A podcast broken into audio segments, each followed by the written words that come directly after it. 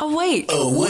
on BFM 78。人生100年時代と言われているお金との良い付き合い方について考えていきます。Awake の頼れるお金のかかりつけ医、高塚智博さんです。おはようございます。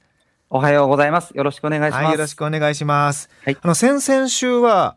個人年金保険、そして先週はiDeCo、個人型確定拠出年金のお話説明していただきましたけれどもね。はい、LINE でこんなメッセージいただきました。ラジオネームは書いてないかな、私は今28歳です。積立 NISA だけやっています。iDeCoもやっておいた方がいいとは思うんですが、早く死ぬかもしれないしと思って踏みとどまっています。本当に少額3000円くらいの少額から始めてみようかなというメッセージいただいてますが、ありがとうございます。はい、これはいかがでしょう。積み立て NISA はやってます。iDeCoはどうしようかなっていう28歳。なるほど、はい、お若いですね、うん、はい。積み立て NISA ということを、制度ですね、はい、知らない方もいらっしゃるかもしれないので、うん、少し復習でお話をしていきたいと思うんですけども、はい、ではその上で結論を答えたいと思います。はい、積み立て NISA の場合はiDeCoと違って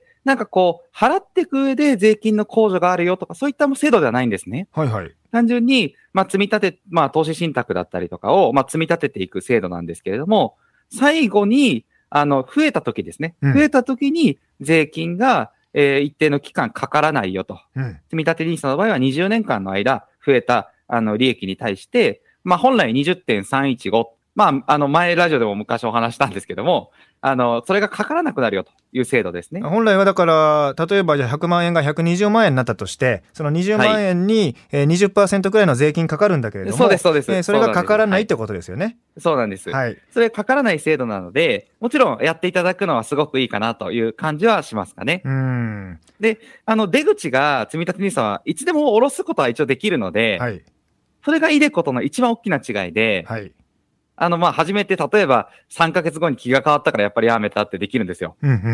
そういう気楽さはあるかなというふうに思います。うん。積立 NISA、積立っていうぐらいですから、毎月決まった金額を、定期預金のように積み立てていく、それを、運用してもらうということですよね。その通りです。ね、で、これも結構誤解があるんですけど、一度始めたら積み立て止めれないのかとか、うん、金額は変えれないのかと、これもよくご質問あるんですけど、うん、結構自由自在なんですよ。はい。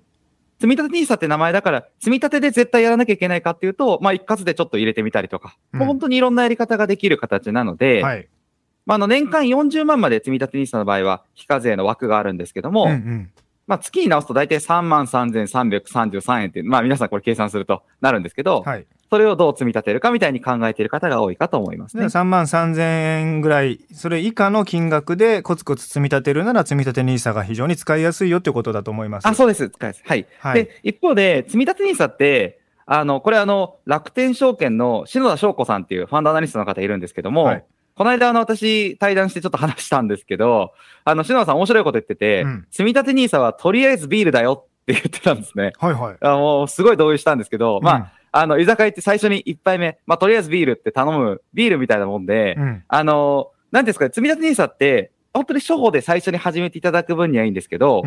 もうちょっと本当は分かっていくと、NISA っていう商品の方が、NISA っていう制度の方が、NISA だと、いろんな商品から買えるのが NISA なんですね。はいはい、名前似てるんですけど、NISA と積み立て NISA、1年に1回どっちかしか、皆さん選べないんですけども、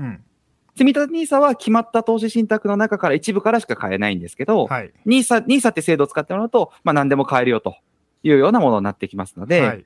まずはとりあえずビールの積み立て NISA から始めてもらって、もうちょっと本当は勉強してもらって詳しくなったら、NISA とかも活用されていかれるといいのかなというふうには思いますかね。NISA は外国の株式だったり、国内の株式、はい、もちろん投資信託も買えるんですけど、はい、積み立て NISA の方は国が定めた基準を満たした投資信託だけが買えるということで、その通りなんですよ。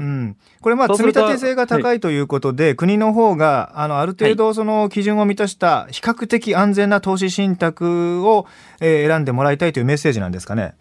それもあるんですけど、わかりやすいものって感じですかね。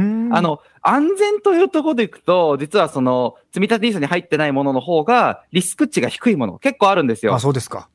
なので、本来は、例えば私自分が積み立ててるものとか、お客様に聞かれたら全然開示するんですけれども、はい、私、全く積み立て NISA に入ってないものを積み立ててますので。あ、そうですか。そうなんですよ。大体インデックスっていうのが今 SNS とかでもブームなんですけど、インデックス通してなんか安全だって思われてる方多いんですけど、実は別に安全ってわけじゃなくて、インデックスってもう全部銘柄買いっぱなしになるので、絶対下がる銘柄も入れっぱなしになるんですよ。なので、ちょっと実は怖さがある。これまでのまあ相場みたいに一本調子にずっと上がってきてたらいいんですけど、前も話したことあるんですけど、投資って下がった時に戻るのが大変なんですね。10% 下がって 10% 上がったら元に戻んないんですよ。10% 下がると100が90になって、90が 10% 上がると99にしかならないので、100にならないんですね。なので、これからの時代ってこう上がったり下がったり結構繰り返しながらいくと思うので、下がる時のマネージメントをうまくやってくれる投資信託、ファンドを選んでいくのがすごい大事になるので、まあ、そういうとこまで分かってきたら NISA ってところまで選択肢を広げてもらうと、ああ、こういう商品も使えるなとか、いろんなことが分かってくるのかなとは思います。まあ、ただ、とりあえずビールでも全然やってないよりはやるのはありだと思うので、いいと思いますよ。とりあえずビールで積み立てNISA。とりあえずビール頼むのはすごい大事なんで、はい。28歳でそれやってるのは立派だと思います。今出てきたインデックスという言葉、ちょっと改めて教えてもらっていいですか？はい。インデックスは、まあ、指数に投資するような感じなんですけど、まあ、市場通り買うって感じなんですよ。例えば、日経225と日経平均インデックスっていうのを買うんだったら、日本経済新聞社が選んでる225社の、株価ですね、平均株価みたいなものに単純に投資するだけなんで、もうそのまんまの動きになります。今日の日経平均が値上がりしましたって言われたら値上がりしますし、値下がりしましたって言ったら値下がりします。なので、その225社の中で、いや、絶対ここは今度外した方がいいだろうってとこも外すことはできないんですよ。それがちょっと、まあ、今後の、まあ、なんですかね、経済成長とかが一本調子にいかないことを考えると、まあ、少し、リスクかなというのは、まあ、ブレが大きくなるのかなと。で、下がった時戻りづらいっていうのはもう本当にあるので、そこも考えていただく方がいいかなと思います。インデックスは指数を買うということですから、例えばじゃあアメリカだったらニューヨークダウ、ダウだったら30種、工業株30種平均。その通りです。ですしね。まあ、SP500 とか、まあ、SP500 の方が実は加重平均株価、ちょっと難しいんですけど、本当は指数としては優れていると私は思ってるんですけど、まあ、SP500 買ってもらう。まあ、全然ありだと思うんですけど、SP500 買いっぱなしだと、どうしてもハイテク系のセクターが多いので、まあ、下がるときはお手手つないでぐわっと下がってしまうというのがあるので、やっぱり、まあ、もうちょっと、まあ、リスクマネジメントもしてくれるようなファンドの方が、まあ、シャープレッションって言うんですけど、その、ブレは少なく、成果が取り出しやすくなるので、本当はいいんですけど、まあ、ちょっと難しい話ですね。そこはバリュー株が多いかとかね、グロース株を多めに入れるかとか、その辺の、ポートフォリオの話になってきますから。そうです。結構ちょっと難しいことになるので、まあ、これはまだ、この先の回で話しましょう。ちょっと行き過ぎちゃったかな。まあ、最後結論だけ、積立NISAとiDeCo、iDeCo 3000円ぐらいからやってみようかなってことでしたけど、28歳やったら、ちょっとまだiDeCoも3000円やっても32年後まで下ろせないので、3000円でもちょっと慎重に考えてもらって、ご結婚とかいろんな生活の環境も見て、やるかどうかは考えてもらうといいかなというふうに思います。3000円出せるんだったら、積立NISA 3000円増額したらどうですかね。そうですね。もしマックスまでやってるんだったら、積み立て NISA じゃなくて今後 NISA にするためにもうちょっと勉強するとか、NISA 枠じゃなくても3000円やってみるのもいいと私は思ってます。じゃあこの LINE くださった方は、今すぐフィナンシャルクリエイトに行きましょう。来ていただければもう全部教えます。高塚さんの話を聞きましょう。でもレクチャーするので。高塚さんの、お話、今日も皆さん分かりやすく聞いていただけたのではないかと思いますが、今日の放送、そしてこれまでの放送はアウェイクのポッドキャスト、それから高塚さんの YouTube お金の教育チャンネルでも聞き直せますので、ぜひチェックしてみてください。フィナンシャルクリエイト代表取締役高塚智博さんでした。今日もありがとうございました。